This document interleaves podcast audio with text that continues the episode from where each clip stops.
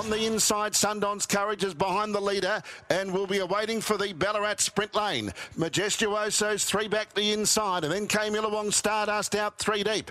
Heading off the back straight in 29-8 third quarter. It's Bolt for Brilliance in front from Sundon's Courage, who's coiled up, ready to go from Always Ready. And then Majestuoso coming four deep. The sprinters on. It's Bolt for Brilliance in front, five metres clear. Gee, bounded away the favourite, or the second favourite.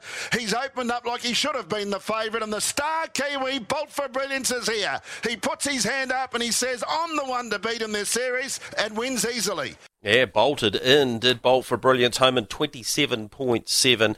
Uh, this outstanding son of Muscle Hill, trained and driven by Tony Herlihy. He is Michael Guerin, joins us on Trots Talk, brought to you by HRNZ, regular host of the show, of course. And Michael, that should make all Kiwi harness fans pretty happy going into this trotting series.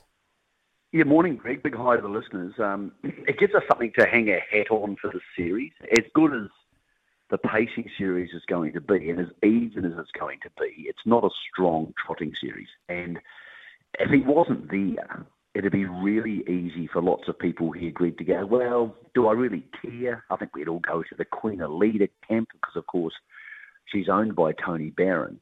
But, but Bolt for Brilliance is, is part of a very rare era. In my time in trotting, Grego, I can't remember a time when we've had three great trotters. We, we've had two before because Lyell Creek sort of was also around about the same time Take a Moment was, and we've had the Pride of Petite, Me Now David Moss era. And that's about the last time I can remember three great ones at the same time. But Pride of Petite never won a race at Addington. So she almost like she was dominant in Australia and then David Moss was great both places, and Call Me Now was great in the South Island or Alexandra Park. But we've been blessed. We've had three great trotters in Sundees Son, Muscle Mountain, and this horse together. And I remember saying to you back in July, I said, if this horse actually puts his toe on Victorian soil during the Inter Dominion, they won't beat him.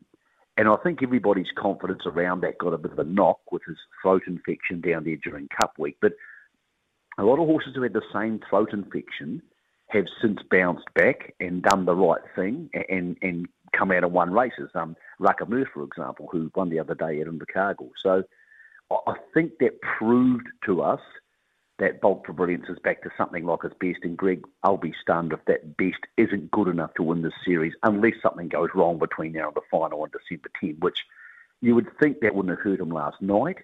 He's drawn two on the second line in a very, very weak heat over 1690 at Shepparton, uh, the late heat on Tuesday night.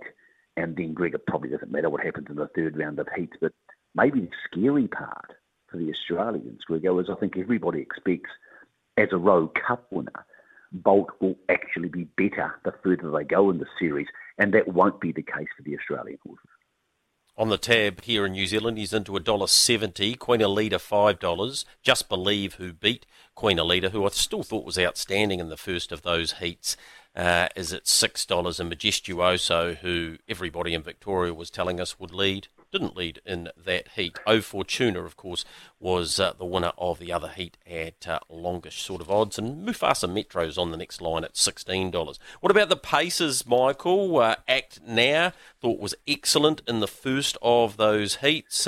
The, what we come to expect from him beating, uh, of course, uh, Expensive Ego. Honolulu Bay, another one for Emma Stewart, David Moran, also very good. And Better Eclipse does, or did, what Better Eclipse does. It, it's sort of three camps. Um, there's the McCarthy camp because they have expensive ego and Spirit of St. Louis and AG's White Socks. So they have some good horses there who didn't have good draws last night but still went well. Then you have Emma Stewart's horses who actually aren't probably that good. Honolulu Bay is very fast, like they're not proven Grand Circuit horses yet. Honolulu Bay's run second in the Victoria Cup. Um, and then you've got um, Greg Sugars and Jess Tubbs, who are married, even though they don't have the same last name. And they've got um, you know good trotters in the series, but also better Eclipse in the pacing series. And I'll be stunned if the winner doesn't come out of one of those three camps. In fact, I'll think they'll probably between them have about eight finalists. Um, then you have Majestic Cruiser, who's the other one in, in the Grimson camp. I should have said four camps, my apologies. Grimson camp's got him and I Cast No Shadow. So very quickly you're down to a small bunch of trainers who are going to dominate this series. I Cast No Shadow actually gets a front line draw this week in a really strong heat. Again, we go 16.90 at Shepparton on Tuesday. But Majestic Cruiser was the horse last night, Greg, I thought, who lost no fans. We know he's going to stay the distance of the final because it's 2,700 metres in the final, mobile. So by the time they score up, it's about 3,000 metres. Um, and, and, he's the horse who I'll be interested to see. He's got a second line draw on Tuesday. What he does when he gets to the longer distances. So, yeah, sorry, four teams there who are going to completely dominate this carnival. What's going to be interesting is the barrier draws because you put most of these horses at barrier two or three, their chances are embellished. Probably the horse who doesn't really matter where he draws is Majestic Cruiser. But with these little pods and these little teams of two and three getting through the finals, Greg, and the reason I mention that is that does give you the opportunity that A is going to hand up to B and that sort of stuff. So it's going to be very, very tactical. For example, if Spirit of St. Louis leads in the final, there might be the lead there for Expensive Ego and that sort of thing. So I think that's going to be a really interesting determinant. I think those good horses will all get through because it's quite a weak series for the paces, Greg. And then I think the barrier draw will be absolutely crucial because I don't want to be backing horses off the marker pegs over 2700 at Melton unless it's Majestic Cruiser who we know can win with that um, unusual swooping racing style. All right, Michael, really appreciate you taking the time out this morning. Uh, we'll be talking into on with you over the next couple of weeks. Enjoy the rest of your Sunday. Right, mate. Talk soon, Rick.